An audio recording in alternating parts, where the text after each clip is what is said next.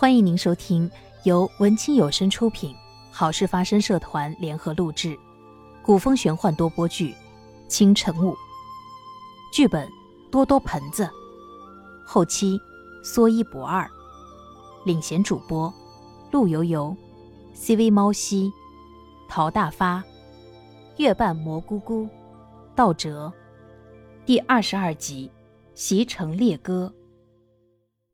智罗得知樊尘已经击败了他炼制的魔兵，并没有生气，反而十分兴奋，嘱咐魔兵道：“你去唤苏云姬过来，我要让我的这个对手更强大，这样打起来才有意思嘛。”山谷里，青寒已帮樊尘包扎好，稍作休息，天已经蒙蒙亮，青寒便说道：“此地不宜久留。”我们先离开这个鬼地方。正当二人起身准备走的时候，却听见一声清脆的鸟鸣声响起。怎么会有鸟儿敢进这里设下？青寒与凡尘对视一眼，点点头，悄悄地藏身到了树丛中，注视着外面的情况。只见两只浑身披着红色羽毛的鸟儿在树上盘旋片刻，便向山谷俯冲下来。快到地面的时候，两只鸟儿化为了人形。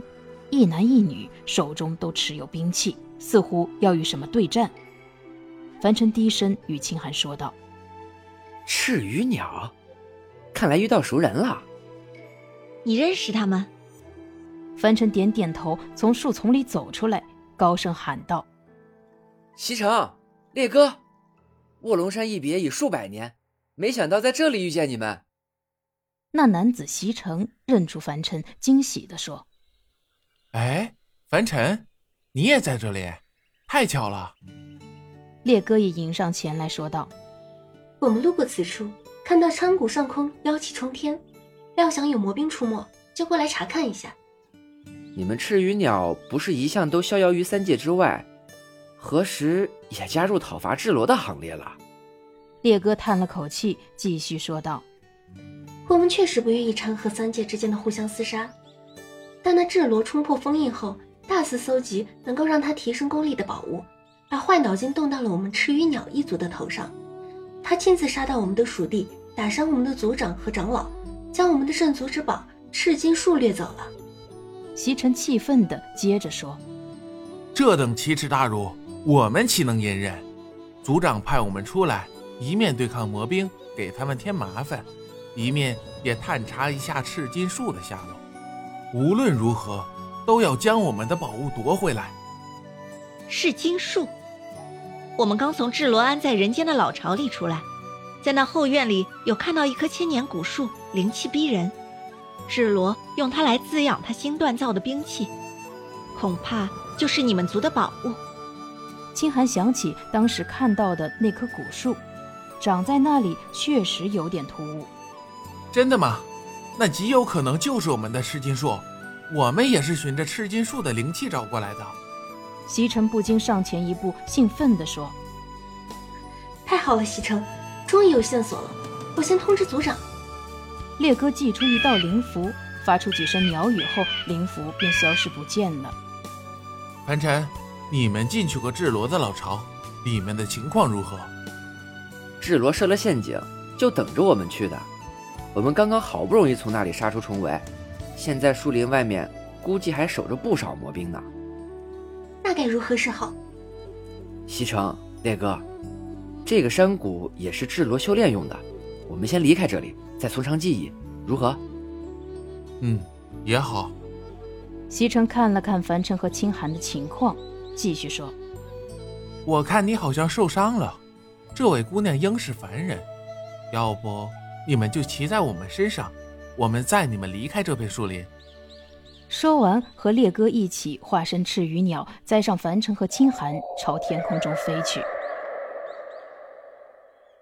他们来到一座小镇，找了一间客栈住下。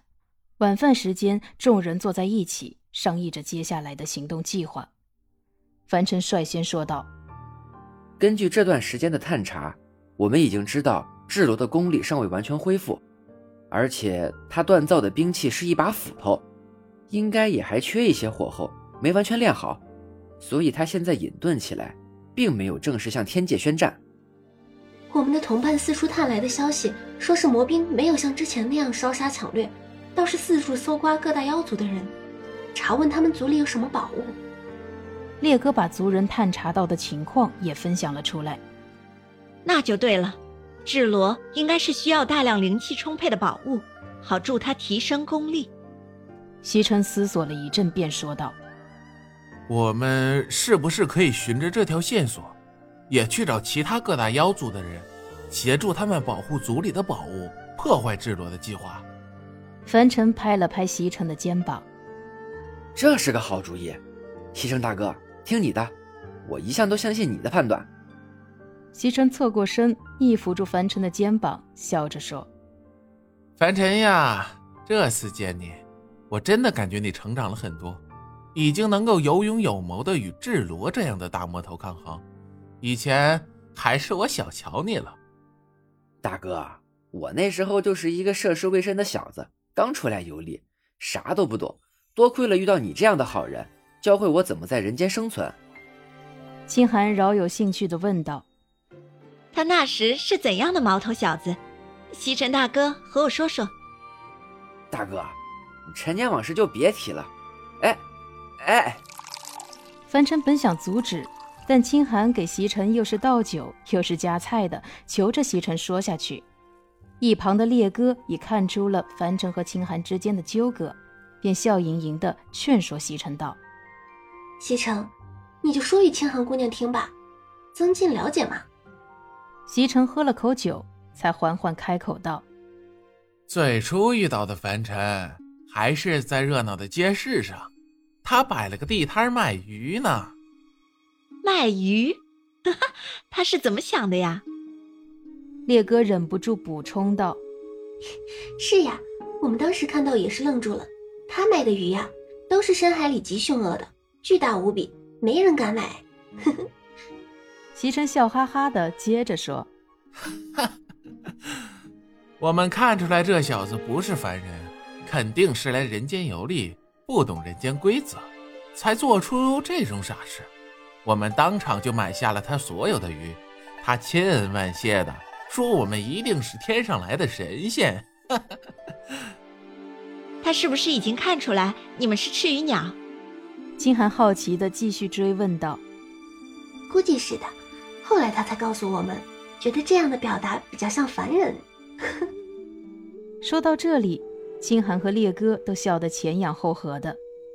我们觉得。这小子真的傻得很可爱，于是决定帮他一把。那后来呢？清寒越听越来劲，到底凡尘出立人间还闹过什么笑话呢？本集播讲结束，感谢您的收听。如果喜欢我们的剧情，欢迎点击订阅，持续追剧哦。